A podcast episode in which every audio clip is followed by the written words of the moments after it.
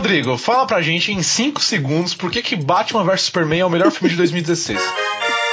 Porque até o final de 2016 as pessoas estavam falando nele. E todo mundo esqueceu de Guerra Civil. Muito obrigado. Esse tipo de coisa causou muito problema pra gente. E eu vou falar pra você, hein? O Nachos quase acabou por causa disso, hein? Porque entraram com processo contra a gente. entraram com processo contra a gente porque a gente falou mal de Guerra Civil. Eu vou eliminar contra os Nachos. Ainda bem que a gente tem um perdigueiro bom pra caçar e eliminar aqui. Então vamos, então vamos.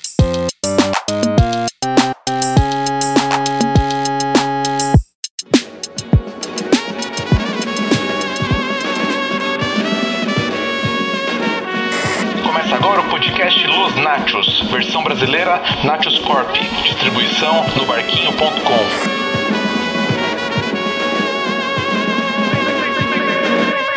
Vamos lá! Estamos de volta! Voltamos, voltamos. Vocês acharam que a gente ia acabar, vocês acharam que a gente ia morrer, mas nós estamos de volta. Não adianta fazer protesto, não adianta ir pra rua, não adianta fazer hashtag, não adianta fazer nada, porque os Nachos estão de volta aqui em 2017. Nós estamos gravando no passado, mas estamos passando no futuro. E dessa vez, pela primeira vez, nós vamos falar sobre um assunto que realmente é importante e que talvez a galera vai até gostar, hein? Eu tô achando que a galera vai gostar desse, hein? Toma essa, sociedade. Gostar do tema ou gostar do, do, do papo? Não, vamos gostar da gente, pô. Duvido, duvido que eles vão discordar na gente. Hoje a gente vai falar sobre o quê? Sobre o que, Castilho? Sobre representatividade e liberdade criativa. Que vê esse tema nem, nem parece que a gente falamos. E agora a gente só fala sério sobre as coisas. Uhum. É.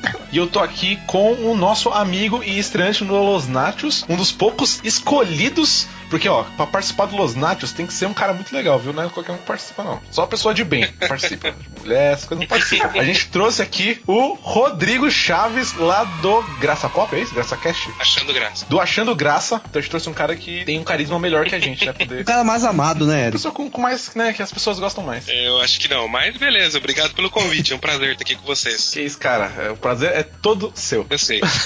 Brincadeira, fazer. O prazer é nosso. É, só, só, gente, só gente fina a gente traz aqui. E tem o Castilho também, que a gente trouxe. Que a gente trouxe. Nossa, eu já sou excluído. Eu não participo do. Não. O Castilho é tão especial pra gente que a gente tem dois Castilhos. É, então, quando um falta, vem o outro. Beleza, Castilho? Tá tudo tranquilo aí, cara? Tudo certo, e aí? Como é que tá em Marília aí? Tudo de boa? Tá calor. E eu não posso ligar o ventilador. Por que, que você não pode? Você não mora sozinho? Eu posso ligar, mas vai zoar todo o Ah, é, áudio. então não pode. Aqui também ainda temos aqui também o Alex Fábio aí, nosso amigo e integrante e fundador aqui do Los Night. É nóis. E já vamos começar direto com o tema. Vamos abrir aqui a pauta. Representatividade e liberdade criativa. Por que, que a gente escolheu esse tema, o, o Alex Fábio? Fala pra gente. Ah, boa pergunta. Isso que ninguém leva a gente a sério. É verdade. É, eu desisto. A gente tava conversando sobre, é, sobre essa história dos quadrinhos, né? Esse ano aí, 2016 que passou, tiveram várias coisas que mudaram, né? No, no lore de vários personagens, de, de várias histórias, de várias editoras. E a gente foi notando um certo padrão. E a gente percebeu que vários dos heróis que a gente mais gosta, que a gente mais conhece, sofreram leves mudanças, assim, né? Tipo de, de sexo, né?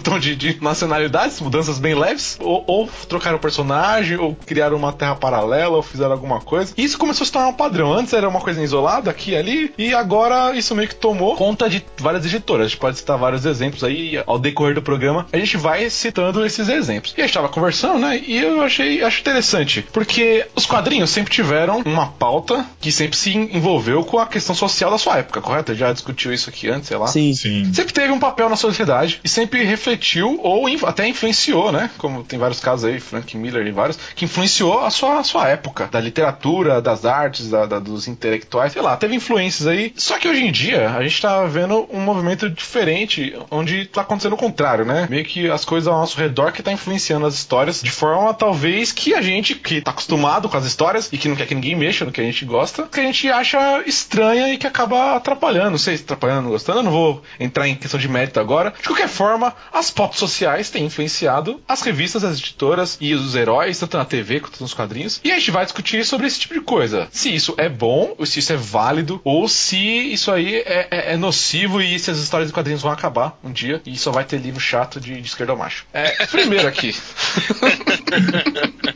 Já é bom observar que você mencionou nos quadrinhos, mas esse é um fenômeno que nós já temos visto em todas as mídias da cultura pop, né? Seja, como você falou, na TV, nas séries, no cinema. Todos os filmes parece que tem que seguir uma norma padrão de representatividade. É isso que nós vamos discutir hoje. Será que essa norma padrão de que, ah, não, toda a segmentação da sociedade tem que estar representada na tua obra. Isso, para a pessoa que é um autor, será que isso não cria uma algema criativa? Um peso de chumbo na pena do escritor, na pena do autor? É isso que nós vamos, é parte disso que nós vamos discutir hoje também. Exatamente. Então vamos começar aqui com o convidado, que é o principal aqui, é o mais importante da gente. Rodrigo, você que é um cara muito mais inteligente que todos nós aqui, que só sabemos ficar falando mal das coisas na internet. Você que é um cara que, que pensa. Eu sei que você é um cara inteligente. Obrigado, verdade. Primeiro, explica pra gente o que que é representatividade. Mas sim, pode ser do seu jeito aí, do jeito que você entende representatividade. Então, eu a representa- representatividade nesse podcast, que eu sou o único negro, né? É, pode crer, ó. Por isso ó. vocês me chamaram. É né? uma cota. Por essa vocês esperavam, hein? Exatamente. É, rapaz. Assim, eu, eu nunca fui contra a representatividade, eu sou completamente a favor, tem que ter, mas tem que ser de algo natural. Representatividade é você se sentir representado mesmo no papel ali. Não pode parecer óbvio, mas não é. É, é você se identificar com o que você tá vendo, lendo, idolatrando, enfim. Isso acontece em qualquer segmento, não só nas HQs, nos filmes, é, no esporte também. A- aquela história do cara que saiu da favela e se tornou o maior jogador de futebol de todos os tempos, por exemplo, é algo que ele representa você no, no ideal que você quer chegar, né? Pô, se eu, eu sou pobre, eu posso chegar ali. Se ele chegou, eu também posso. Isso é importante, é legal. Só que, hum, assim, tem que ser algo natural. Tem que ser algo fluido, que é o que não está acontecendo. Quando vira algo imposto, a próprio mercado eh, não aceita isso. É, eu acho que a gente está vivendo isso nos quadrinhos, principalmente. As vendas baixas ou as críticas altas que estão ocorrendo, né?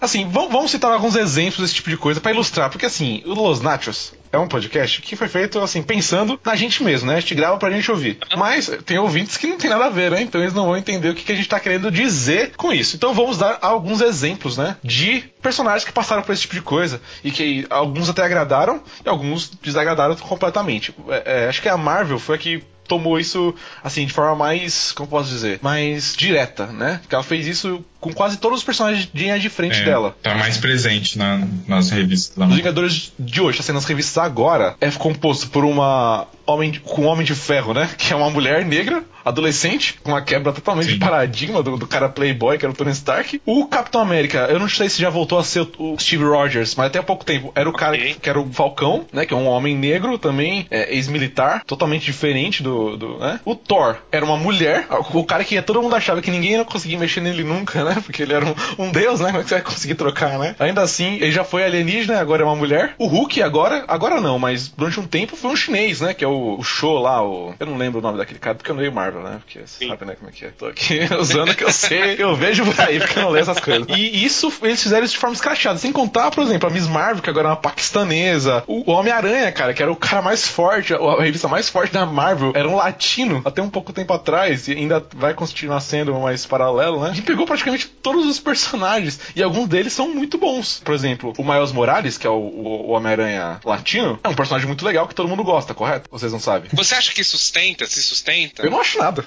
não acho nada, tô só falando o que aconteceu.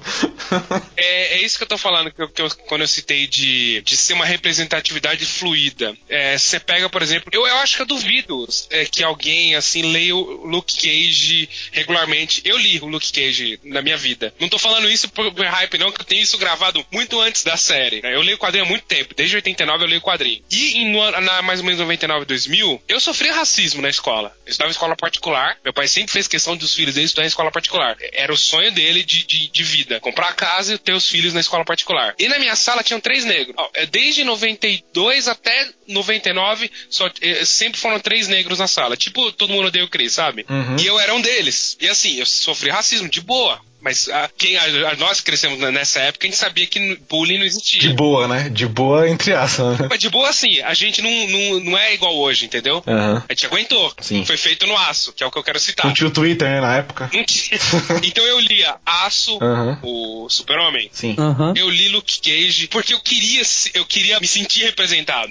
E as histórias eram boas, eram fluídas, fazia parte do universo, sabe? Sim. É, não é como hoje que é imposto. Por isso que não, não vai. Por isso que eu perguntei se, isso ia se sustentar esse Homem-Aranha. Porque assim, quebra todo o, o, o lore do cara, a história do cara, o background do cara, quem foi o Homem-Aranha ao longo da história. Uhum. Um exemplo, ninguém nunca parou pra pensar, quando lê X-Men, que o, o Magneto é paraplégico. Uhum. Você entendeu? Você não para pra pensar nisso, você para pra pensar que ele é o cara. Sim. Cara da telecinese mais poderoso do universo Marvel, sabe? Xavier, né? Desculpa, O Magneto. Xavier. Não. Desculpa, desculpa. Xavier. Tá desculpado, tá. Eu tava pensando aqui, caraca, que, que, como é que ele enganou bem, né? É, Quando você lê o X-Men, você não para pra pensar nisso. Ah, mas ele é um, um paraplégico, coitado, ele tá na cadeira de rodas. Você, ninguém para pra pensar nisso. Você não para pra pensar nisso. Nossa, coitado do Demolidor, ele é um cego. É porque é, faz parte da história do cara. Vai com a história. O fato dele ser cego, o fato do Xavier ser paraplégico, etc. A- a- eu tava pensando, quando o Steve tava falando comigo, era que eu tava pensando da vampira, por exemplo. Aham. Por que, que ela é desenhada toda gostosona? Tem um motivo dela ser toda gostosona. Ela não ser uma menininha frágil. Ela é uma adolescente toda gostosona, desejada, e ela não pode ter um relacionamento. Sim. Faz parte do, do- do- da essência do personagem ela ser toda gostosona, entendeu? Uhum. É- é- então, assim, não é, não é machismo isso. Sim. Aí o pessoal que não lê HQ, eles começam, eles não percebem isso. Aí só vê é, esses ícones dessa forma. Uhum. Aí fala machismo, fala, ah, não tem. no- o homem, é- por que o homem de ferro não pode ser uma mulher de ferro negra? Porque, cara, tem um motivo. Por isso que a gente entendeu? Porque, porque o personagem não é assim, né? Estão trocando Exato. só pra satisfazer. Eu não sou contra, mas introduz um personagem que eu acredite nele, né? Sim, sim. Ó, tem, tem um caso clássico, eu vou citar um caso clássico. Por exemplo, durante uma, um tempo, tempinho atrás, os caras. Ó, vou entrar no nosso polêmico aqui, depois você segura aí. Um tempo atrás aí disseram que um, um lanterna verde de qualquer, de qualquer terra aí era gay. Nossa, aham. Isso explodiu assim, ninguém nem viu se era o Lanterna Verde que a gente conhece, se era outro, se era de outra terra, dane-se. Não. Jogaram no Facebook lá, ó, Lanterna Verde agora é gay, pá, Love Wins, não sei o que, ganhamos, não sei o que.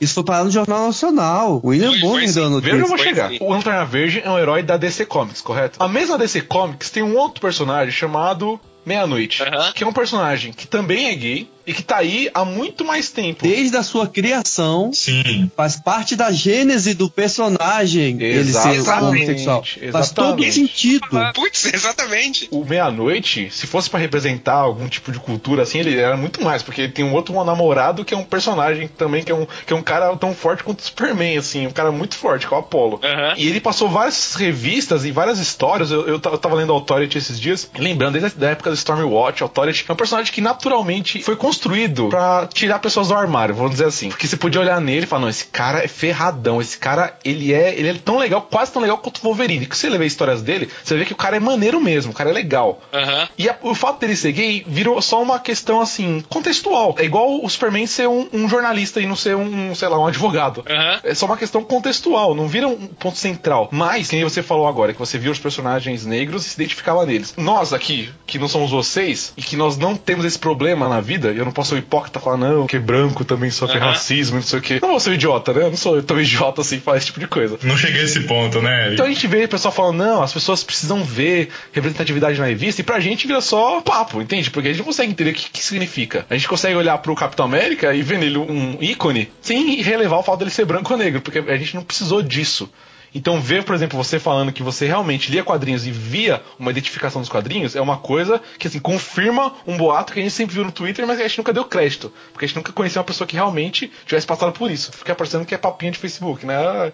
A menina viu a atriz negra no, no, no Ghostbusters lá e falou: Nossa, agora eu tô me vendo na TV. Isso fica parecendo um fanfic, né? Você vê isso aí no, Aham, no Facebook. sim, sim. Né? Porque eles de uma forma tão caricata que fica parecendo, nossa. exato. é. Exato. E ver, por exemplo, você falar agora que você passou por isso é outra coisa, totalmente diferente. Não tem nada a ver uma coisa com a outra, porque você tá num, num lugar propício contando uma história que aconteceu com você de verdade, né? Você, você aprova. Então, assim, é legal ouvir isso. É super legal saber que realmente os quadrinhos têm esse papel, ou tiveram esse papel de representar pessoas que não são tradicionalmente representadas nos quadrinhos. Quando vem es- essas minorias nos quadrinhos, né? Que são minorias enquanto personagens, né? Não enquanto população, se identificam, eu acho isso legal. Isso, isso é super bacana. Acho que é um ponto legal pra deixar aqui. Que representatividade é importante, porque você acabou de provar que é importante. Que influenciou na sua vida. Mas bem feita, né? É, exatamente. Não é. forçado, É, não jogado. Ó, você citou o Falcão como Capitão América. Eu não li ainda a série agora, mas assim, faz parte do personagem do Capitão América o Falcão. Ele tá junto dele, não foi jogado. Não é uma mulher que apareceu do nada e, e virou a mulher de ferro. A mulher Hulk, por exemplo, ela sempre fez parte do universo do Hulk. Não é jogado. Se um dia o Hulk não estiver ali, tem sentido a She-Hulk tá ali. Exato. É. O Falcão tem sentido, porque ele tá ali Cara, sempre. nos Capitão América. quadrinhos, o Falcão é sidekick do Capitão há 30, 40 anos, gente. Exato. Então, 30 e Exato, 40 anos a gente vendo o Sam Wilson do lado do Steve Rogers. No dia que o Steve não estiver ali, faz sentido o Wilson assumir o, o Sam, assumir o, o manto. As pessoas precisam de um Capitão América. Eu abro mão da figura do Falcão enquanto o Steve não está aqui. Faz sentido, cara. Na minha cabeça faz muito sentido isso. Tem uma época que eles começaram a escrever a morte de vários super-heróis da Marvel. Sim. Escreveram uma historinha contando o final de vários deles. E eu tenho aqui a revista que conta a morte do Capitão América. Aham. É, a moral da história é que mesmo com o Capitão América morrendo, a população que viu ele desde lá da, da Segunda Guerra Mundial agindo e sendo um bastião da justiça, pôde aprender com ele vários valores que mesmo que ele tenha morrido, o espírito dele Aham. sobreviveu na população. Talvez o Falcão seja a principal coisa, porque foi um cara que viu o Capitão América ser o que foi e aprendeu. E quando o Capitão América se foi, ele conseguiu assumir só de olhar pro Capitão. Ele não tem poder nenhum, ele não tem né, o roubo que o Capitão América Isso é tem, muito né? legal, de, cara. de ter super força né? Isso é muito legal, isso é muito legal. O Steve tem um banco de reserva muito grande, tem o Buck também. E eu acho que pra qualquer um de nós é, faz tanto sentido, tanto o Sam Wilson quanto o Buck assumir o manto do capitão. Não faz sentido pra vocês Sim. também? Com certeza. Então é assim, É, tanto que ele já fez isso já, né? e pra gente faz todo sentido. Não é porque, ah, é, se tiver o branco e o negro vai assumir o branco. Não, não é isso que a gente tá. Não, não, Isso aí- exatamente.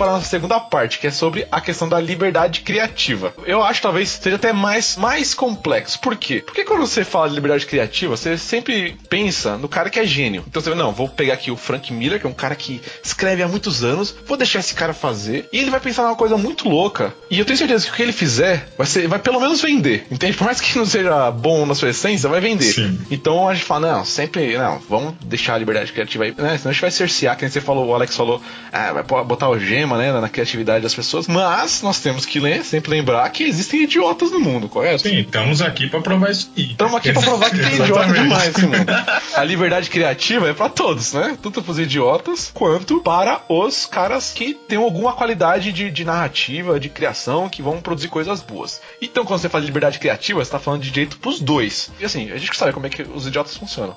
Eles não se limitam só a fazer idiotices no que eles podem fazer. Eles querem passar. Eles querem escrever coisas que eles não podem escrever. Esse tipo de coisa costuma dar brecha, né? É a questão da liberdade poética, né? Então, ah, é poesia, então eu posso falar o que eu quiser aqui porque é poesia. Quer ver um exemplo, Eric? Essa semana eu li uma matéria de um escritor que dizia assim: olha, eu não consigo, eu tentei, mas eu não consigo inserir personagens homoafetivos na minha, nas minhas obras. E eu digo porque eu não consigo pensar como um homoafetivo. Eu não consigo que pareça natural. Os meus personagens que eu tento colocar com homoafetividade, eles são engessados, são robôs, repetidores apenas de jargões. Uhum. Então, o cara, ele entende, ele tentou, mas ele não conseguiu. Você tá me entendendo? É, e ele tem a liberdade pra não conseguir, né? Ele tem essa isso, liberdade cara. de Assim, não conseguir e abrir mão, né? E não tentar Eu mais. né? acho que se ele fizesse uma pesquisa. É, mas quem sabe se ele quer realmente fazer essa pesquisa? E ele não é Mas, ô, obrigado também a fazer. Mas essa justificativa eu já acho errado. Errado não, cara. O mundo que a gente tá, o cara precisa justificar, sabe? Sim, Sim. esse que é o problema. O cara eh, não consegue, tipo, não faz parte da personalidade dele incluir um personagem com, com essas características. Ele tem que pedir desculpa pro mundo, ó mundo. Eu não consigo fazer isso. E pra mim isso é muito perdão pelo tipo, vacilo. Só de existir essa matéria tá muito zoado. Era isso eu Mas, e, mas você sabe que o problema também é o seguinte, né? Todo mundo tem uma, é, tem uma, eu não vou dizer uma pauta, tem uma ideologia de vida. Mesmo você não entendendo isso. Por exemplo, nós somos cristãos. Eu, eu, quando eu for escrever meu livro, for fazer uma história em quadrinhos, exemplo, eu não vou fazer nada que fira a minha religião, o meu Deus, o, meu, o Jesus que eu amo, entendeu? Uhum. Porque faz parte da minha vida. Né? Sim. Aí, só que quando o cara é, é, não tem essa pauta, quando ele não tem essa pauta, ele não tem essa ideologia, por exemplo, religião. Religião é algo que é 100% liberado de ofender. E ninguém chia. Ninguém chia. Agora faça o contrário com qualquer outra coisa. Por isso que é, é, esse mundo de hoje, essa militância, tá cerceando a liberdade. Porque se o cara quiser falar mal da religião, por exemplo, aquele o Crumb que fez o Gênesis, aquela história em quadrinho lá, ninguém encheu o saco. Não, liberdade de expressão. O, o Charlie Hebdo, é, o Charlie Hebdo, liberdade de expressão, beleza. Agora, É. se o cara faz a mesma piada com outra coisa, todo mundo chia. E isso não é liberdade de expressão. Porque se for pra ser liberdade de expressão, seja 100%, amigão. Temos um novo participante aí, Rogério entrou na conversa. Cadê o Rogério? É o Rogério, veio só o robô. Cadê? Vixe. Tá aí, Rogério? Acho que ele não, não tá, não. Ele tá aqui. Se ele aparecer aí, vocês vão saber que é o Rogério. Então, o que, que eu ia comentar? Por exemplo, eu tenho um. Eu conheço um, um cara, ele é um quadrinista, até que aqui nos parâmetros brasileiros, ele é até um pouco conhecido. Ele se chama Laudo Ferreira. Ele fez uma obra, não sei se vocês já viram em alguma livraria, chama Yeshua, que é contando. Sim, que é contando o, a vida de Jesus, né? Só que ele é, é um cara que ele não é cristão. Aham. Ele, tipo, em alguns momentos, ele faz um tipo de chacota. E eu conversando com ele pessoalmente, ele falou que assim, quando ele tava fazendo a- a- o planejamento da história, ele tinha muito medo das pessoas não entenderem que ele não queria zoar com a religião. Ele só queria fazer uma, uma história legal, né, de, de se ouvir. E quando ele lançou, ele ficou surpreso que, tipo assim, as pessoas não criticavam tanto ele quanto ele achava que ia ser, entendeu? É que o Silas Malafaia não leu ainda, né? Não, e claro que tem sempre uma parcela, né? É extremista. Qualquer lugar tem um- uma parcela extremista. Só que ele falou que, assim, foi muito bem aceito. Muita gente, tipo assim, na verdade foi o contrário. Quem não era religioso brigou com ele porque ele tava fazendo uma coisa que tinha um pouco de cunho de, de religião. Apesar dele do- não ser nenhum registro religioso, é mais uma coisa histórica que ele fez. Então é um pouco do que o Rodrigo falou. Quando é religião, é um pouquinho, tipo, é um pouquinho mais aberto, a pessoa pode zoar e não tem importância, né? Uma obra que poderia ser uma contraparte a ele, por exemplo, é o Evangelho segundo Jesus Cristo, do Saramago, por exemplo. Aham. Eu já não gosto muito, eu vou apanhar de novo do Cacau Marques, eu já não gosto muito do Saramago. Eu tive que ler algumas obras dele por obrigação na faculdade. Cacau Marques não ouve isso aqui. eu, tive que, eu tive que ler algumas obras dele na faculdade por obrigação, porque eu não gosto do jeito que ele escreve. E é uma, uma obra de chacota, né? E você vê que todo, todo cristão que pega o Evangelho segundo Jesus Cristo do Saramago tem asco da obra, né? Como da figura histórica de Jesus, né? Até quem gosta do jeito do Saramago escrever diz que é uma obra bem escrita, blá, blá, blá, blá, blá, blá. Não vem ao caso, mas como algo para representar a figura do, do Jesus histórico, falhou feio. Mas sabe o que me irrita? O Hum. que me irrita é isso daí, sabe? Se eu chegar e falar que essa obra é chata, eu não gostei, você não é culto, ah, você não sabe o que você tá falando, etc. Você é hater. agora, qualquer outra coisa relacionada à religião, criticam, sabe? Isso, não, isso, essa liberdade, tanto de criação quanto de expressão, que é uma falácia do caramba, não existe. É, o tipo da coisa, não importa o que, que você tá fazendo, né? Importa de que lado você tá. Tem um cara aquela que eu sigo no Twitter. Deixa eu ver aqui no, no computador, acho que o nome dele é Irã. E assim, ele desenvolveu um método pra poder ganhar discussões no Twitter, que eu achei genial, né? Genial demais. Ele vai lá e fala qualquer coisa, sei lá, ofende alguém, então fala alguma coisa muito ácida, sei lá, fala alguma coisa bem, bem ofensiva. Aí vai alguém e fala pra ele, não, que isso? Você tá louco? Aí dá um xingo nele lá qualquer. Ah, seu fascista, não sei o que lá. Aí ele vira e fala assim, ah, é? Você tá me xingando só porque eu sou trans? Que ele ganhava todas as discussões assim, porque no final a pessoa pedia desculpa pra ele, só porque ele falava que ele era trans. Chamava, ah, tá transfóbica. E como ele tinha vários seguidores da greve, ah, o transfóbico aqui, vão denunciar, não sei o que, tá sendo um advogado. Começou a ganhar todas as discussões que ele começava ofendendo, porque ele mudava de lado no meio da discussão. Então a pessoa terminava pedindo desculpa. Uma galera que excluía a conta, começava a chorar, falava que tava chorando, me desculpa, não sei o que, não sabia que você era trans. Porque não faz diferença, né? O que, que você tá falando? Isso não significa mais nada. O importante é o lado que você tá. Porque se você estiver do lado certo, você pode falar o maior absurdo do mundo que a pessoa vai Exato. aplaudir. Tá certo, é isso aí mesmo. Representa isso aqui lá. Se o branco fala que vai matar o negro, é um problema. Agora, se o negro fala que vai matar o branco, então ele tá certo, porque tá revidando. Historicamente, não sei o que. Tá errado pros dois lados, né? Não tem que matar ninguém. E um exemplo prático disso, vocês já viram alguma vez o Gregório do Vivier pedir desculpa pra nós evangélicos pelos, pelos vídeos do Porta dos Fundos? Nunca, nunca ele pediu desculpa. Não, então, nunca. Mas quando o Porta Fundos gravou um sarro do- dos umbandistas, Ele escreveu um texto gigante pedindo desculpas. Sim, claro. Você entendeu? É isso que eu fico irritado, sabe? Esse falso moralismo à esquerda, não dos esquerda. O pior é que, tipo, ele vai lá, faz o vídeo, aí depois ele pede desculpa e ainda é aplaudido. Mesmo tendo É. feito o vídeo xingando os caras, entendeu? Não, Exato. tá certo, pô, não. Se a gente entrar nesse âmbito de religião, é só ver a última redação do Enem aí. Como repercutiu. Não dá, cheguei atrasado. Não, não As vi. pessoas que comentaram sobre a redação do Enem, se fizessem a redação, elas iam tirar zero, porque elas comentam intel- intolerância religiosa sendo extremamente intolerantes. Ô, Eric, já que esse podcast é de irritação disso daí, sabe que me irrita muito também? Abre o coração. Os cristãos coração. good vibes, sabe? Aquela galera good vibes. Os isentão? É, que, que tipo assim, amo todo mundo, mas odeio os evangélicos, sabe? Aham. Os próprios Ah. cristãos, tem um monte disso. Friendly Fire. É, exato. O cara, o cara fala, não, eu respeito todas as opiniões, amo todo mundo, aí pega um, um evangélico da teologia da prosperidade que quer quase matar o cara, É, né? lá- lógico, pô. Esses ladrão aí. É, não, Acabou, é acabou o amor, pessoa não que- tem amor. É aquele tipo de pessoa que per- se pergunta se ele é evangélico, ele começa a fazer uma genealogia da crença dele pra explicar que ele é, mas não é ao mesmo tempo. É, O cara pergunta se ele é evangélico e ele faz uma redação do Enem pro cara. Assim, não, É. pera aí. é, é o cristão quebrando o tabu, sabe? É o cristão da mídia ninja, né? É, exatamente, exatamente. Não, o- a- amo todo mundo, amo todo mundo. Você ama todo mundo mesmo? Sim, sim. Aí, ai, esse cara não me representa, odeio a bancada evangélica, odeio todo mundo. Aí, pô, cara. É, é o, é o cristão do coletivo, pô. Os caras sabem em coletivo. É coletivo, mas nunca comunidade, né? Só, é só o coletivo, não importa.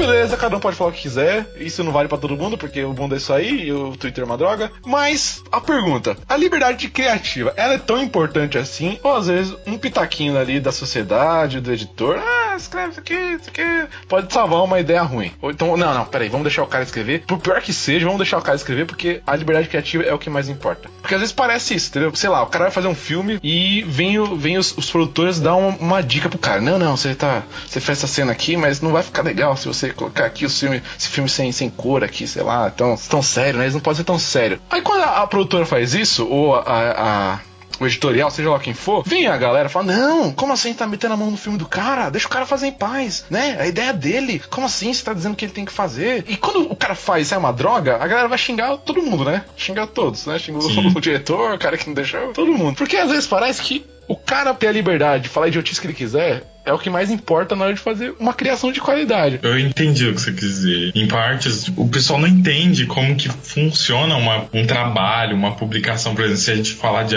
de HQ, uma das coisas que criticaram nessa nova fase da DC é porque, em, em teoria, os autores têm menos liberdade criativa do que no- na última fase. Só que com a liberdade criativa que eles estavam tendo, tava uma droga. A DC Ah, o tava uma samba do crioulo doido. é, isso- só que teve que vir um editor-chefe falar assim, ó. Vamos por esse caminho, porque senão não vai dar certo, a gente vai falir e você vai ter que ter liberdade criativa, sei lá, vendendo miçanga na praia, porque aqui não, não vai mais existir. é, Vai ter que fazer caricatura em festa de criança, né? É. pra sobreviver. esse contraponto que os caras têm que fazer, né? Porque, beleza, você tem liberdade, mas tem um mercado que você preza e você tem que fazer as coisas de- Exato. do jeito correto, pelo menos. Eu acho que assim, a liberdade criativa, ela tem que esbarrar em várias barreiras pra ela não extrapolar tanto essa liberdade. Senão vira Los Nachos. Senão vira Vamos, vamos dar um exemplo maluco? É, por exemplo, é liberdade criativa. Eu tenho uma obra já fixa, com o seu número de fãs, tal. Ah, eu acho que eu vou fazer uma história contando o que aconteceu antes. Com um dos meus personagens. Não, mas eu vou, eu vou usar outras coisas. Eu sei onde você vai chegar. Eu eu vou- sei vai aí, aí nós estamos falando de Star Wars, que teve Midichlorians, Jar Jar Brinks, é, e é Brinks, viu? Que mais, que mais? Ah, a gente tem Before Watchmen. O Brian Singer é o, é o diretor da Liberdade Criativa. É, pode crer. Ele, ele sempre faz a versão dele, sabe? Sim. É, tem uns caras que acertam? Tipo o Zack Snyder, né? o cara que sempre acerta, né? O cara sempre faz a coisa direito.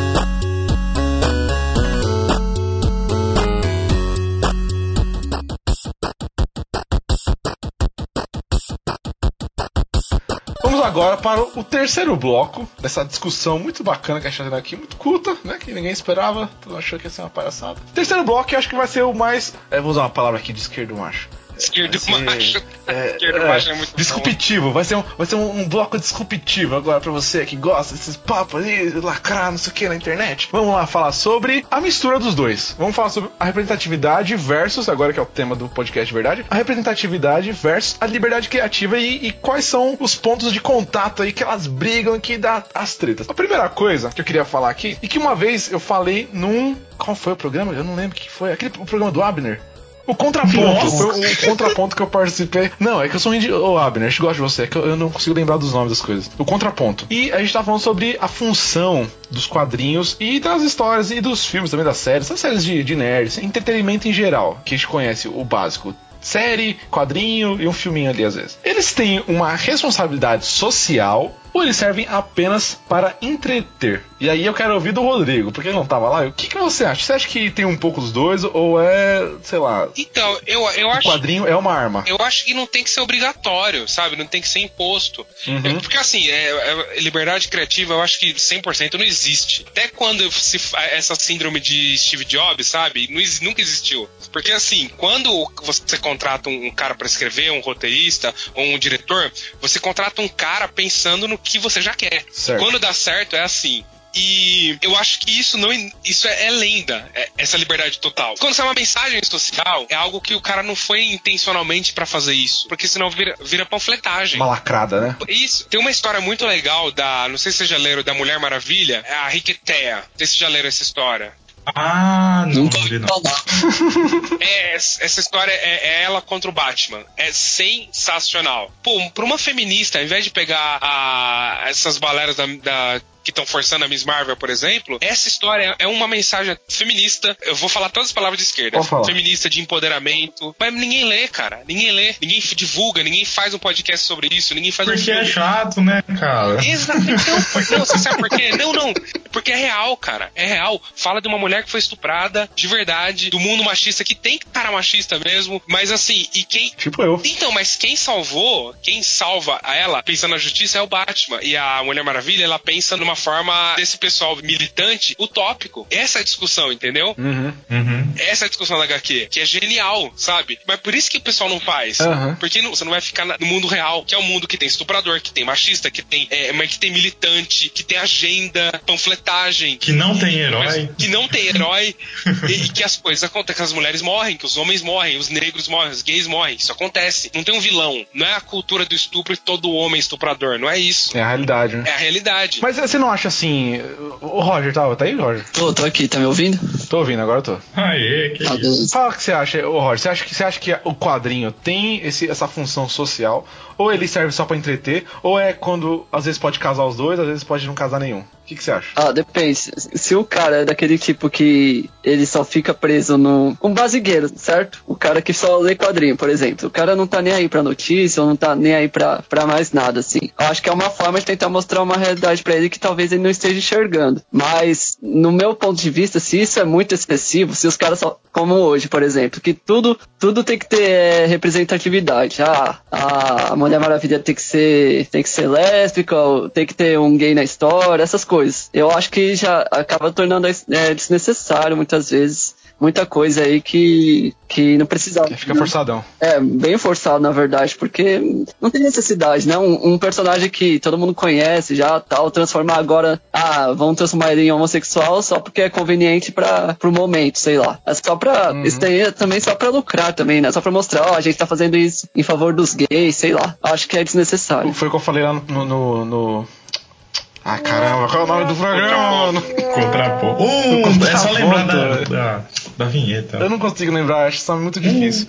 Uma coisa que eu falei no contraponto é que assim, mesmo que eles não queiram, eles acabam tendo uma função social e de pelo menos retratar a sua época. Sim. O Capitão América, por exemplo, quando foi criado, ele representava o cidadão americano daquela época. Assim, ele foi criado pra isso mesmo. Até política, né? Ele foi criado pra isso. Mas mesmo que ele não tivesse sido, que tivesse sido, sei lá, um cara do seu quarto escrevendo uma historinha qualquer, ainda assim ele ia representar, porque ele foi escrito naquela época e a pessoa que escreveu queria dizer alguma coisa. Então todo cara que escreve, ele quer dizer alguma coisa. Coisa. E normalmente é sobre a realidade. Ou então a realidade que ele gostaria, ou a que ele não gostaria, ou a que ele vê. Então, de alguma forma, ele vai falar de alguma coisa, né? Não tem como ele ser totalmente isento ao escrever. Eu, eu acho que isso não dá pra existir um cara que escreve alguma coisa isento, não sem colocar nenhuma visão de mundo dele no, no que ele escreve, mesmo que seja inconscientemente. Então, de alguma forma, ela vai retratar. E eu acho muito interessante, porque hoje em dia tem várias histórias que às vezes elas têm um objetivo de retratar alguma coisa e elas não retratam nada. Sim. E e eu acho que isso é muito genial, porque a nossa geração é essa, que quer falar alguma coisa e não fala nada. É. Quer significar muito, mas não significa nada. Quer, só quer saber de lacrar e saber de lançar hashtag, entendeu? De trend topics. Eu acho que o problema maior é que as pessoas querem falar, querem falar, mas elas não gostam de se fazer ouvir. Não, de se fazer ouvir. Por exemplo, elas falam, falam, falam. É tipo o Twitter, né? O Twitter você fala, fala, fala. é, parece um hospital psiquiátrico de maluco. Você fala, fala, fala e de vez em quando alguém te ouve.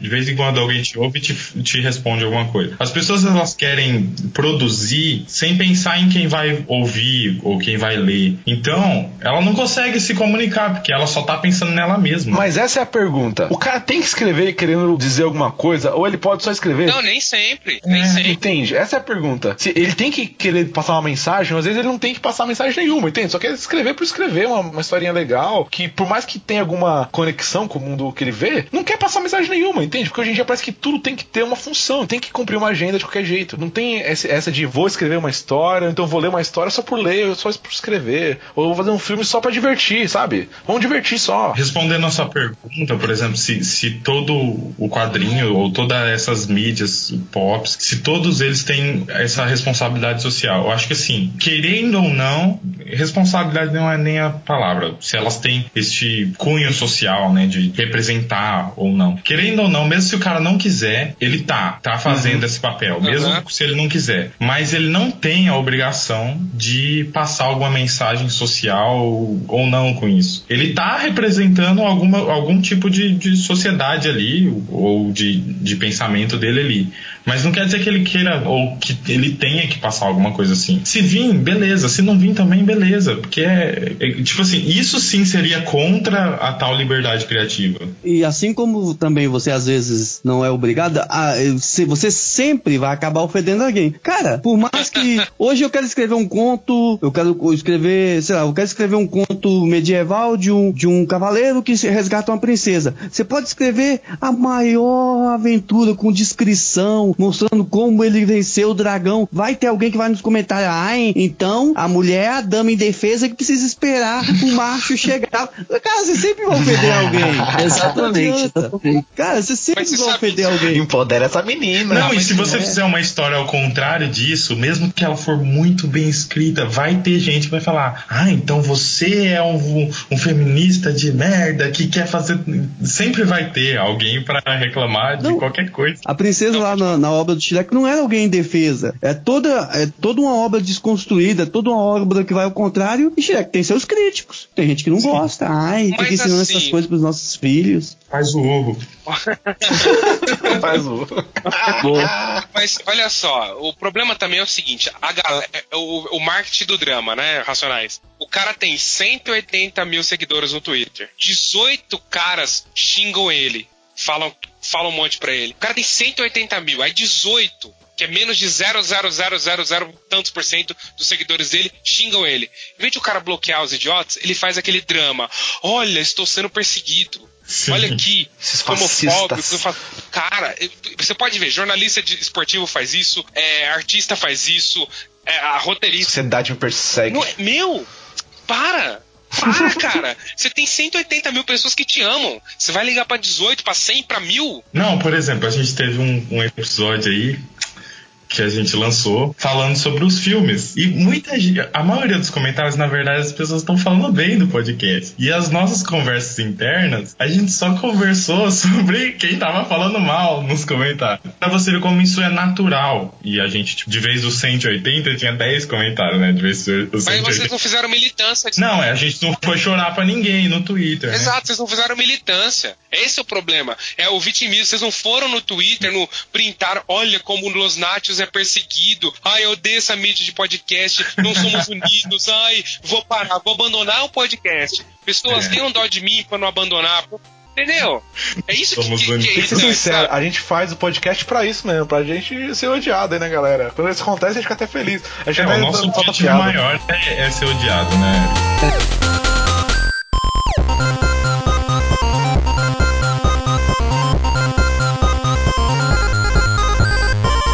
Realmente, algumas obras incomodam isso. Eu vou dar alguns exemplos. É, os caças fanta- os caça-fantasmas. Incomodou tanto assim mudar o sexo dos personagens? Pra vocês, sinceridade. Eu não assisti. Eu não Não, eu assisti. só achei ruim o filme.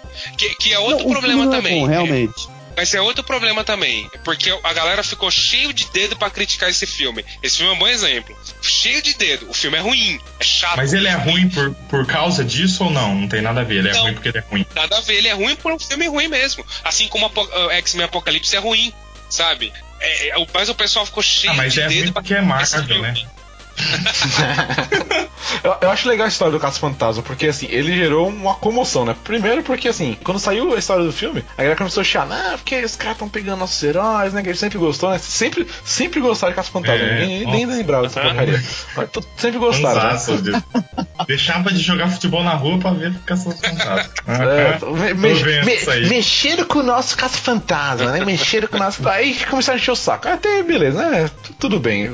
Vamos acreditar que tem alguém que goste muito que se sentiu é, desrespeitado, né? Beleza. Aí começaram a falar mal do filme. Só que sempre tem, né? Como, como eu já falei aqui, a liberdade, a liberdade de expressão dá voz aos idiotas também. E os idiotas foram lá e começaram a falar da, da personagem, que além de ser mulher, de quebrar o tabu do patriarcado, ela ainda era negra. É. Começaram a falar uma pá pra ela, falaram um monte. Ela começou a se sentir agredida, né? E, e realmente ela foi várias vezes. Às vezes não. Às vezes ela tomou como agressão uma coisa que não era nem contra ela, mas quando chegou uma hora que já saiu do controle, então não tinha mais o que fazer. E ela foi lá, fez um baita de um, de um discurso e excluiu a conta no Facebook, né? Cara, isso foi o fim. Porque aí, cara, começou uma caça às bruxas e todo mundo que tinha falado mal do filme virou racista e homofóbico e machista. E o, o próprio Twitter excluiu várias contas, que eu acho muito esquisito, né? Porque ele Pois adora é. fazer esse tipo de coisa. O Twitter é um site muito isentão, né? Mas adora excluir conta de quem ele quer, pra poder acabar com as polêmicas, né? E começou a excluir um monte de conta, e a mais famosa foi daquele, daquele Milo, não sei o que lá, O- dos Estados é Unidos. que sensacional é o- aquele gay. O cara é gente genial. é, que- ele é, um, ele é um gay de direita Exato, lá, né? é muito da hora. Entendam isso aí. Isso faz sentido pra todo mundo, mesmo pra vocês que, que são esquerdomachos. Ele acabou sendo excluído do Twitter, foi banido do Twitter permanentemente, não pode mais voltar nunca mais pro Twitter, por causa dessa história com essa moça do Caça-Fantasmas. E a moça saiu, e o filme, depois que todo mundo entendeu que o filme era ruim mesmo, independente de quem tava lá, se era negra, branca, tanto faz, o filme era ruim, aí o que, que a mídia fez? Calou. É. Acabou É, a exato, Já era. exato. O estrago tinha sido feito, vamos deixar quieto, deixa pra lá é essa ruim história, vamos pro próximo aqui. Outro personagem. Não tem como defender o filme. Outro personagem, o Tocha Humana. Agrediu vocês o Tocha Humana nesse filme novo? Ser de outra etnia, em vez de ser um personagem branco, Chris Evans, ser outro personagem? Pra mim, não. Cara, me agrediu o filme ser ruim. É, o- Mano, nem Mal viu. editado. Esse filme é, é, é cocô na cara. Meu Cuidado Deus do céu. pra não pra falar mal dos filmes da Marvel, que. Não, mas esse não é Marvel, não, isso é, é Fox, né? É Fox. Ele pode. Daí é dos personagens, né? Tá vendo? Tem personagem, é onde eu quero chegar. Tem personagem que parece que não faz tanta diferença você alter... Agora, já pensou se o Michael Bay, quando foi pegar aquelas tartarugas ninja, falasse assim: não, a gente tem que. Um é o normal, o outro é gay, um é latino e o outro é vegetariano. Então, ah, vamos pedir uma pizza? Ai, pizza de novo? Aí o terceiro, ai caramba, eu prefiro burritos. Aí o último, não, a minha tem que ser. A minha tem que ser de cebola. Ou a minha É tem que ser de alface, tem que ser a- tem que ser a eu, pizza eu do- sou vegetariano. Eu já disse isso, né? Eu sou vegetariano. Então a minha tem que ser de alface. Eu já mencionei que eu sou vegetariano. Aí um vai falar, graças a Deus que chegou a pizza. Não, parei, eu sou ateu, não me ofenda, né? Pô, o Pedro ia gostar dessa aí, porque ele que come pizza vegetariana, não é? Não, mas é alface com bacon, cara. Aí não. não-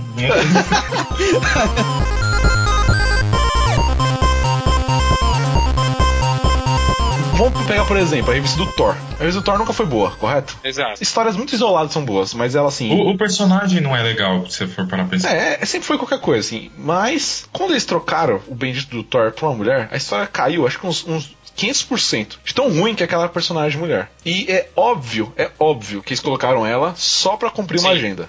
Só por isso. Sim. Não tem nenhum motivo, nada. Porque quando eles quiseram trocar o Thor, eles botaram um alienígena outra vez. Que era legal, alienígena era Não legal. precisava fazer esse tipo de coisa. Podia ter pego qualquer um pra botar no lugar dele. Não, eles quiseram botar a mulher do Thor pra poder fazer uma, a Thor mulher. A Tora. É, tem que ter a Thor, a Thor mulher. E isso derrubou a revista e ficou, ficou uma droga. Pior do que já era. E, e- e são va- vários casos que esse tipo de coisa acontece. Às vezes eles acertam. Por exemplo, o Miles Morales, vocês podem até não gostar dele. Mas muitas pessoas gostaram dele. Pessoas que, assim, estão nem aí pra essa questão da representatividade, mas porque fizeram histórias boas com ele. Porque deram na mão dos caras que souberam fazer e conseguiram dar uma arrumadinha. Ah, beleza, não é o Peter Parker que a gente gosta, mas também o Peter Parker não é tão legal assim. Então conseguiram dar uma arrumada. Mas tem uns caras, tem uns personagens que claramente estão ali só pra cumprir a coisa. E assim, eu não sei nem como é que isso influencia na vida, na vida do cara que tá ali escrevendo a história, entende? Se o cara se sente agredido, sei lá. Pô, eu peguei a revista do, do Dr. Estranho pra escrever, mas os caras me disseram agora que o Dr. Estranho é um cachorro, o que eu vou fazer? Só pra não ficar só na, na Marvel, a, a DC, nesse- nessa nova fase, ela lançou o Superman chinês, certo? Aham. Sim. Eu, eu não li ainda a revista, vocês vão poder falar se tá boa ou não. Ainda não li porque eu tô todo atrasado. Qualquer coisa. Mas foi também só pra cumprir uma agenda, só pra pe- atingir um mercado que é muito poderoso e que todo mundo tá tentando atingir o mercado da China, né? A gente vê iPhone lançando lá, é, videogame começando a lançar lá, filme tá começando a lançar lá quando eles deixam, né? Eles também tentam fazer isso. Aí, não sei, ficou legal, não ficou legal, ou tá O Superman chinês, acho que. Você tá lendo, Rodrigo, essa revista aí? Não, não. Você leu, Alex? Os quatro primeiros capítulos, se eu não me engano. Não sei se o Roger leu também, eu, eu não sei. Não. Eu acho que o Superman chinês tem um outro, uma outra característica. Por exemplo, a Superwoman, que os caras relançaram agora, Sim. tem esse caráter de querer representar. O Superman chinês é mercado. Que talvez eu ache até mais honesto, entende? Ah, vamos é fazer um herói aqui que vai, vai super- vender mais num, num- num povo que, que quer comprar. Então, beleza, vamos fazer aqui pro mercado. Eles não querem representar chinês, então eles estão nem aí pro chinês. Dane-se o chinês. O chinês tem que fazer meu iPhone mesmo, entendeu? Não, mas querendo ou não, tá representando. Você acha que a DC liga pro chinês? Liga nada, meu.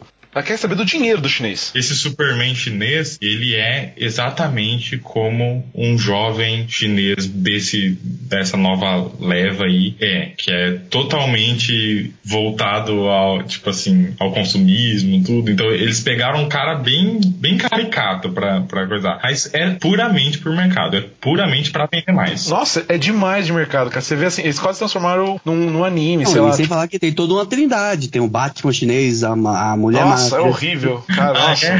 Eu não tô A acompanhando. DC querer o dinheiro dos chineses, eu entendo. Só que quando a DC vai e faz uma revista e troca a identidade de um personagem, de gênero, sei lá, não é o dinheiro que ela tá visando, é outra coisa. Ela não vende porque, ah, se a gente vender pra. pra... Sinal é o dinheiro. Você acha que eles estão ligando pra, ah, a gente vai vender mais pra mulher, pra mais pra feminista? Elas não vão É. comprar, não, cara.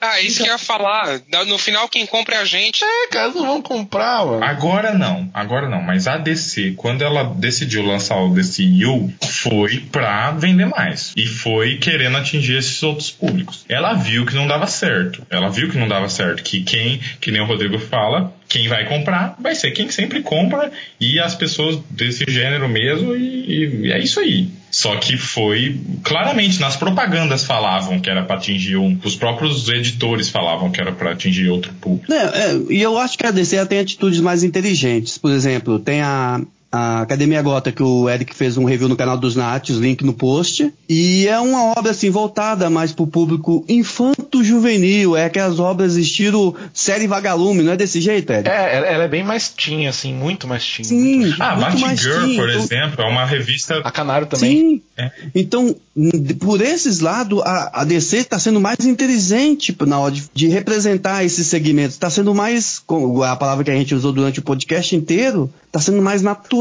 Aham. né? Mas sabe qual é a diferença? A diferença é que a DC, pra poder fazer representatividade, ela criou personagens novos que cumprissem essas agendas. Então isso não agredia quem gostava do antigo. Quando a gente começou o podcast que o Rodrigo falou do, do lado do Luke Cage, porque ah, um dia alguém teve a ideia de criar um personagem novo, ele conseguiu encontrar aquele personagem que ele se identificava, porque criaram um personagem para aquilo, ou então que suprisse as- essas necessidades. Então a DC, normalmente, quando ela quer fazer algum tipo de coisa, ela cria um personagem novo. Como ela criou Meia-Noite, como ela criou vários desses, e, no DCU ela fez isso com vários. Acho que o grande problema, e a gente pode talvez ir encaminhando para uma conclusão aqui do podcast, é quando eles querem forçar isso e mudar o que já tá estabelecido. Porque assim, se eu sou uma mulher e quero me sentir representada, eu não vou me ofender porque o Superman é homem. Eu vou me ofender porque não tem uma heroína mulher. Sim. Entende? É. Existe uma diferença. Eu não me ofendo porque o Batman é homem. Eu me ofendo porque não tem uma, uma, uma heroína tão forte quanto ele, ou então, sei lá, eu não entendo direito a cabeça dessa galera, mas porque não tem alguém tão forte, ou então que me represente ali. Mas eu não fico bravo porque o Batman é homem. Eles não conseguem entender isso. Parece mesmo pra mim. É, Eu, pa- daqui já parece que eles bot, querem só mudar o core dos... É, o personagem ser do jeito que é, que é, que é a ofensa pra eles. Não o contrário. Eu acho que o ponto é, que, no caso da Marvel, né, que tá fazendo mais essa mudança aí. Acho que é mostrar que, ó, nós temos, nós temos culhões pra mudar nossos personagens principais aqui e mostrar que eles podem atender, é, podem ser representativos para é, essas pessoas, né? No caso, você falou do Thor, foi substituído aí pela, pela namorada dele. E tem o caso, o caso do Miles Morales. Acho que o que a gente pode excluir aí que seja da Marvel é a Kamala Khan, né? Que já tinha a Capitã Marvel e ela assumiu como Miss Marvel lá depois. E você, você chegou a fazer review disso, Eric? Não lembro. Fiz, fiz. Fez também, né? Então. Tá link aí no post também. aham. Então, aí a Kamala Khan é um personagem novo e, e a história é boa, na verdade, né? Não é ruim, Sim. é bem bacana e também atinge um público mais, mais jovem também. E eu particularmente gostei bastante e eu acho que isso foi Ah, é bacana mesmo. Acho que isso foi inteligente, mas agora quando quer tentar se mostrar demais, mostrar que é politicamente correto, digamos assim, acho que acaba pisando na bola e, e acaba fazendo coisa que não deve. Vira evangelismo, Vira proselitismo, né? É, mas não é isso. exatamente.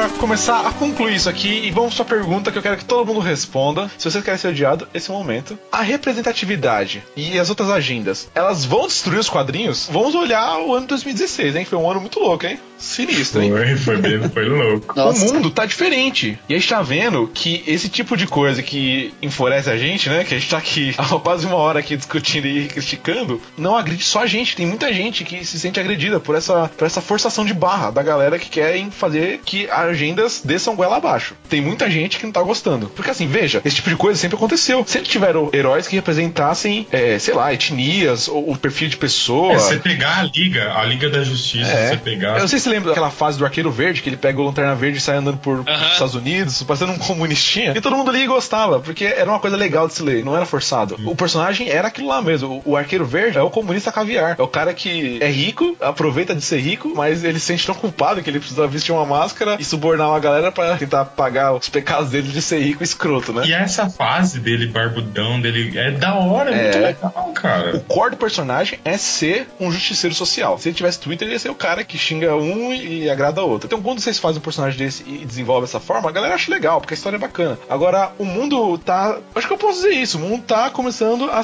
a repelir esse tipo de coisa forçada. Então, esse tipo de discurso não tá mais colando. Então, toda vez que alguém vai lá e abraça esse tipo de coisa, acaba recebendo algum tipo de punição. A gente viu vários casos, eu não vou citar aqui casos de pessoas que abraçaram esse tipo de coisa e se deram mal. Eu vou citar um exemplo aqui da área, por exemplo, o filme Aquários, que, né, abraçou determinada agenda, foi agredido e se deu mal na história. Sim. Perdeu um monte de coisa e Sim. foi. Independente se você gosta ou não, nem assisti o filme, tanto faz, dane-se pra mim. Mas o mundo deu uma rejeitada nesse tipo de discurso, correto? Tô, tô, eu tô viajando. Não. Então, o que, que a gente pode esperar agora? Vamos fazer um exercício de, de futurologia. Futurologia é isso, não?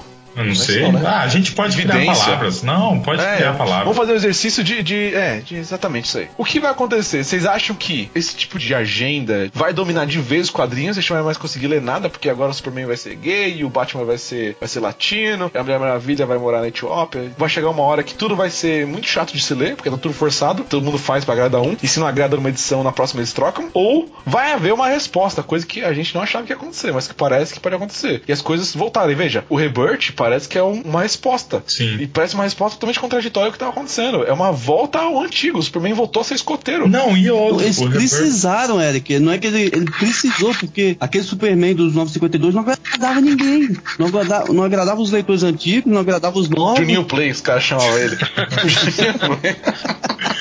Não, e o, e o Rebirth, ele, a- apesar de dele ter se revigorado, de voltado, né, às origens, assim, dos heróis, ele ainda tem a tal representatividade no mundo ali da DC. Ainda tem toda essa res- representatividade, só que ela deixou de ser tão forçada quanto tava tentando ser. Respondendo já um pouco sua pergunta, aí já deixo o livro pra todo mundo responder depois, eu acho que não. Eu acho que se a gente tá, se a gente for falar só de quadrinhos, é uma coisa que sempre aconteceu nos quadrinhos e eu acho que nunca vai deixar de acontecer. Quem consome quadrinhos não tá interessado de forçação de barra, não tá. Se começar a cair, cair as vendas, eles vão mudar o editor-chefe e vai fazer um jeito pra voltar a vender, porque é o mercado, Vou cara. contar um segredo pra vocês. Nos Estados Unidos, quem lê quadrinho, votou no Trump.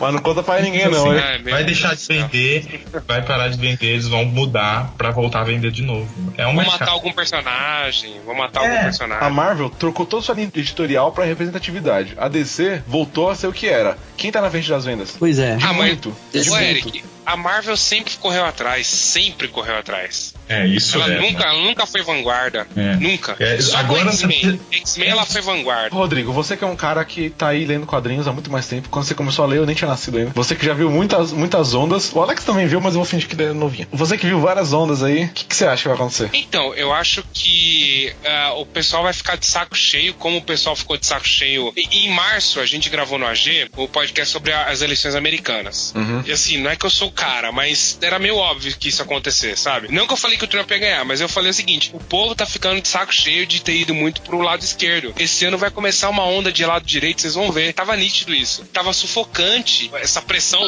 de representatividade, empoderamento, é, etc, etc, etc. E isso tá, vai refletir agora na- nessa parte do, de entretenimento. A DC percebeu isso. Porque assim, o forte da DC, o legal de ler DC é que você sempre, ela sempre respeitou assim o lore. Você sempre vai ter um Batman daquele jeito, um super-homem daquele jeito. Eles vão inventar um outro super-homem, mas aquele super-homem vai estar ali, mesmo até os 950 Ou ele vai voltar uma hora, né? Exato. A, a- a Marvel sempre foi bagunçada, por isso que ela faliu, né? Sempre foi bagunçada. Só que ela vai perceber, tem que perceber isso, porque quem lê os quadrinhos, quem sustenta isso daí é a gente. Esse é o cara careta que vota no Trump, que, que é machista, etc.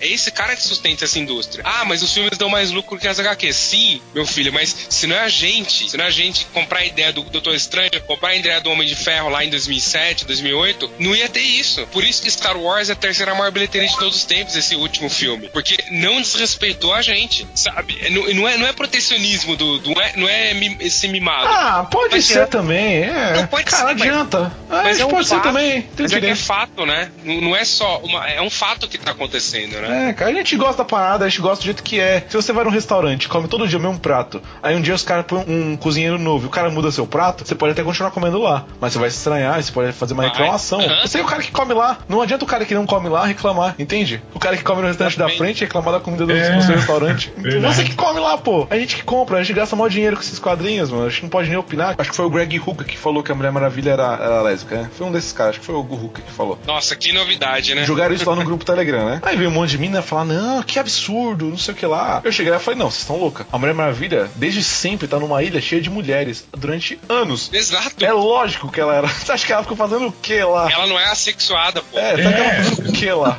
Não faz sentido ela não ser é, é homossexual, porque ela só tinha mulher. Ela não conhece outra coisa. Pra ela aquilo ali é o certo. Não, e outra, a- a- as histórias dela refletem o contrário, que ela, tipo, é praticamente, que nem a- o Rodrigo falou, é praticamente ela, tipo, as histórias dela não, não refletem isso, nem, nem entram nesse mérito. Ia ser muito pior se ela estivesse lá na ilha e ela fosse hétero desde criança, entendeu? É. Aí sim ia ser uma coisa forçada. Vamos pensar com o contrário, sei lá. Eu não sei como pensar nisso ao contrário. Não sei como pensar. Vamos fazer isso. Ah, não, não, não sei como. Não dá, não tem um reverso. Alex, você que também entende bastante e tá aí há muito tempo. O que, que você acha que vai Bom, acontecer? eu acho que eu sou o mais pessimista de todos nós. Eu acho que a indústria é, não se sustenta, vamos colocar um- uma data limite assim, a indústria dos quadrinhos, do jeito que ela está hoje, é, não se sustenta por, digamos, 15, 20 anos. Porque não adianta, por mais que tá se fazendo público novo agora, e, e eu sempre digo isso, que é muito bom a gente estar fazendo público novo com os filmes, Sim. quadrinho é uma coisa da nossa geração, da minha geração, da geração do Rodrigo, da geração de vocês. Daqui a alguns anos, se o pessoal dos quadrinhos não aproveitar agora para renovar a linha editorial de uma vez, pegando embalo com os filmes, por exemplo, vai chegar uma hora nos filmes que não vai ter como o Tony Stark ser para sempre o Homem de Ferro. O ator fica velho. Então, o que, que, que, que quem gostou do personagem com, com os filmes vai aprender? Uma hora ele tem que passar o bastão. É, e eles já estão querendo fazer isso, né? O, o Peter Parker é o Homem-Aranha há 50 anos. Por mais que a gente ame o personagem, tem uma hora que, que não tem mais recurso. É, é, é saga do clone. É saga disso, saga daquilo. Não é mais ele, é ele de novo. É. Então chega uma hora que o cara chuta o pau da barraca, ah, vou largar a mão dessa porcaria. Porque não é natural, perde a naturalidade. E se eu acho, é, é, eu sei, eu tenho defendido isso ultimamente, que a indústria dos quadrinhos é, tinha que, que pegar esse rumo, sabe? De, de, de, de let it go, sabe? Vai envelhecendo seus personagens, deixa o tempo passar, deixa as coisas acontecerem, deixa o personagem ir Olha, embora. Deixa... eu, eu acho que, assim, nesse sentido de você falando de, de editorialmente, eu acho que o futuro é, são as mega sagas encadernadas, sabe? É, eu acho que o futuro não é, não é mais mensal, não. É, não. Não vai sustentar mesmo, concordo com você nesse sentido. Vai ser tipo vinil, sabe? Uhum. Tipo Os música. caras vão comprar a piada mortal pra sempre. Não, né? e assim, eles vão ter que criar novas mega sagas grandes e vender aquele encadernado de 199 reais e vai ser isso o futuro, porque eu concordo, no- o mensal vai saturar mesmo. Porque assim, a pessoa vai ter o filme, né? Aquela pessoa comum ela vai ter o filme pra consumir. Não vai, não vai precisar disso, né?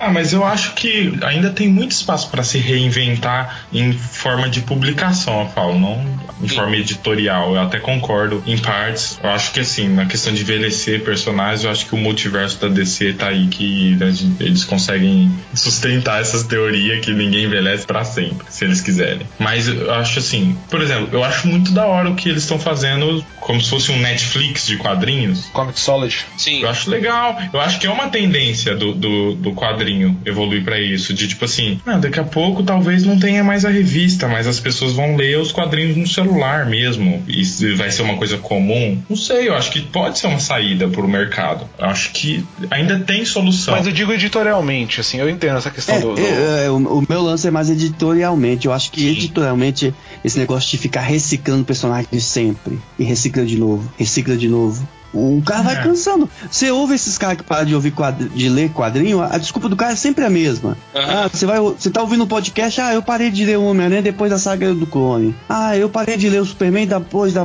da segunda morte e ressurreição do Superman. Já tá agora na terceira guerra secreta, vou parar com isso, vou desistir disso. Então, você vê que a pessoa quer alguma coisa, entendeu? Sim. Vamos pegar um exemplo diferente, de uma cultura que pensa diferente. Dragon Ball, tá? É uma cultura japonesa, o japonês tem aquele negócio, a, a sua história não é pra sempre, tem princípio, meio e fim. Dragon Ball, ou, ou melhor ainda, Naruto. O personagem terminou, eu não sei se o Rodrigo curte anime, mangá, Só Cavaleiro Zodíaco, eu curti. Ah, já vale. Já.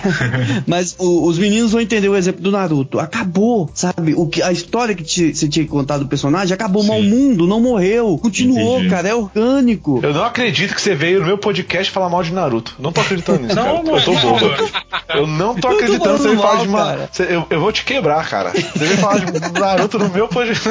Não, eu, mas eu acho assim, você não concorda que o mercado de mangá é infinitamente. Ó, vai, vai ter gente que vai reclamar de mim, mas é muito mais seguro, muito mais. Ele se sustenta muito melhor que o mercado de HQ. É, mas é que é muito cultura, né? Faz parte da não, sim, cultura. com certeza, mas assim, a indústria de mangá é muito mais sólida do que a Sim, indústria sim. de HQ. É mil vezes mais sólida. Então, tipo assim, pra eles, beleza, mata o Naruto. Vai, daqui a pouco tem uma história tão boa quanto surgindo. E daqui a pouco não, já tem, né? Tipo, vai indo renovando aos O poucos. Naruto, cara, é o novo. Deixa eu ver como eu posso dizer. É o hype do momento. O Naruto não, tipo, o Japão, né? É o hype do momento, cara. Ah, mas Tudo agora o japonês é mais legal. Cara, que, que, que Comida é japonesa é a melhor, literatura japonesa é a melhor, a música japonesa é a melhor.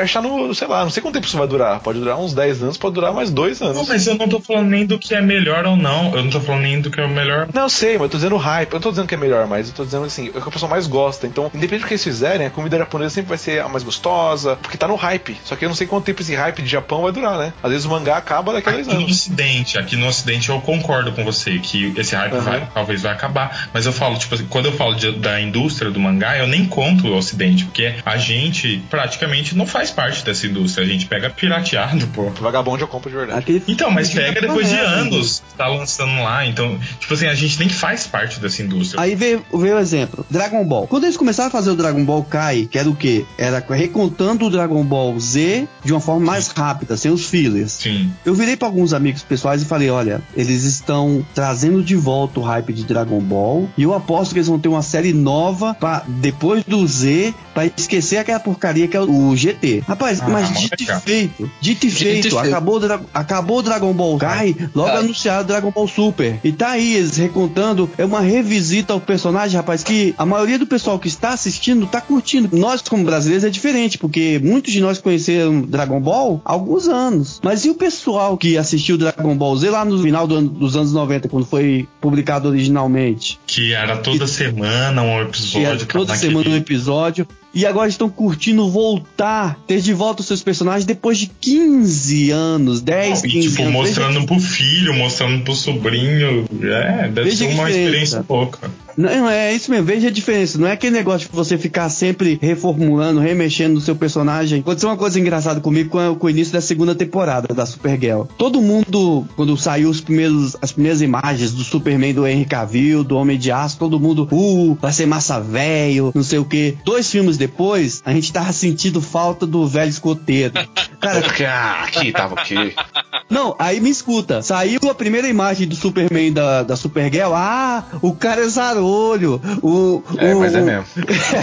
o, o raio laser vai sair em V, vai acertar dois, dois cantos da sala mesmo tempo com o raio laser.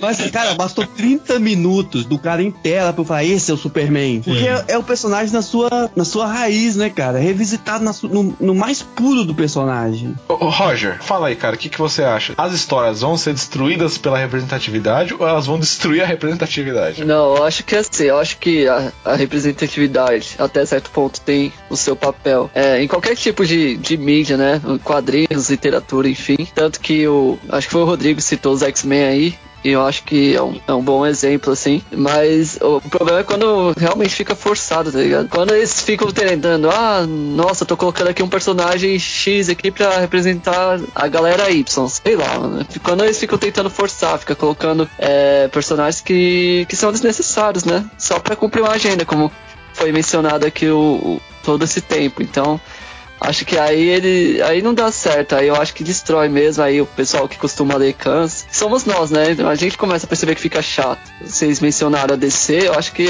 a DC tá fazendo um papel bem legal aí, é, trazendo de volta a essência dos, do que eram os personagens antes, né? Com, com o Rebirth. Então, eu não, eu não li ainda, mas eu só vi alguns comentários, inclusive vocês falando. Eu acho que é bem bacana isso. Eu não sei se a Marvel vai fazer isso. Você não leu que não. ainda? Não, não li nada. Ah, da- da- do. Rebirth, não. Ah, O- o-. Tira esse cara do O, o meu notebook tá quebrado, então nem consigo ler. Basicamente é isso, cara. Eu acho que assim, e a questão da liberdade também, né? Criativa. Acho que a liberdade criativa, ela tem seu papel também até certo ponto, até o momento que, aliás, os, os caras respondem pra alguém, né? Então não dá pro cara fazer qualquer história lá e falar, ah, vamos, por isso aqui vai agradar todo mundo, mas às vezes só agrada o próprio cara, né? E aí às vezes não alcança o que deveria alcançar, não vende o que deveria vender, então, então acho que tem que ponderar os dois lados aí.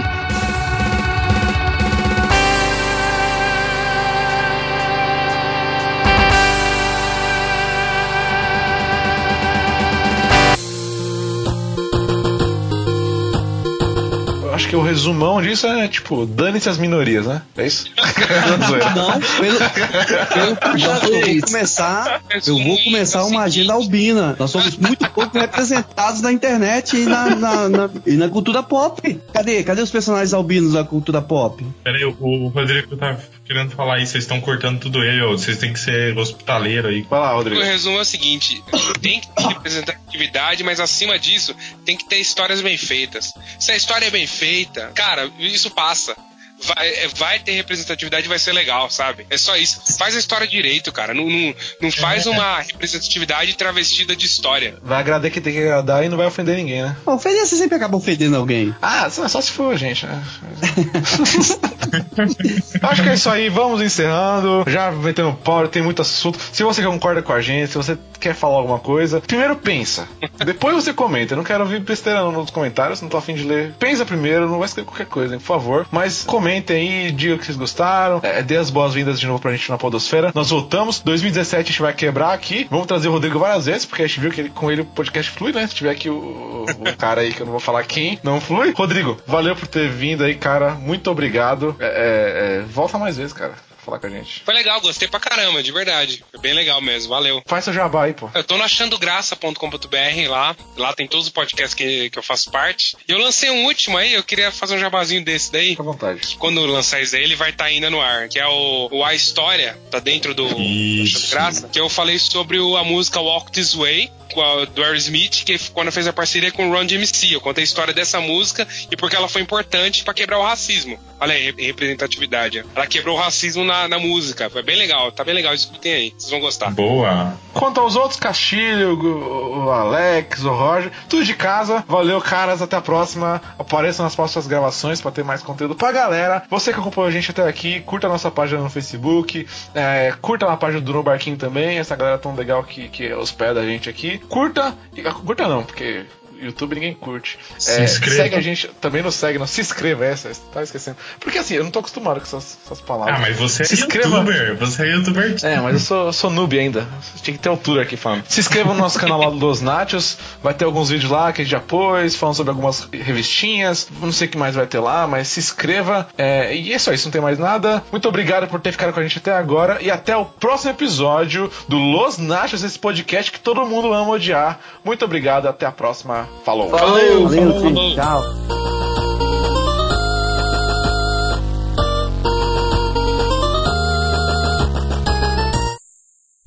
Caraca, esse ficou bom, hein? Deixa eu fazer uma pergunta pra vocês. Falei. Vocês são odiados mesmo ou vocês estão fazendo tipinho na internet? Não, a gente é mesmo. Tá, a gente faz A gente. Não, a gente é sim. Não, não. A gente é odiado por um cara do Japão, cara, você não sabe. Não, a gente é odiado sim. Caramba! Tem um cara no Japão que odeia a gente. Odeio assim mesmo? De ódio? De olha, Aham. odeio Sim. É, tem o pessoal que não gosta muito da gente, não, cara. Ah, toda vez que esses caras gravam podcast, é isso aí, eu não aguento mais. Meus nesse nível, tá ligado? A aquela gente- história que você Isso, falou porque a gente tem meio 10 programas só, hein? Esse aqui é o décimo programa, cara. É, e aquela Caramba, hein? Primeiro porque a gente já falou que a gente nunca vai chamar mulher pra participar, então a galera já não gostou, entendeu? Sensacional.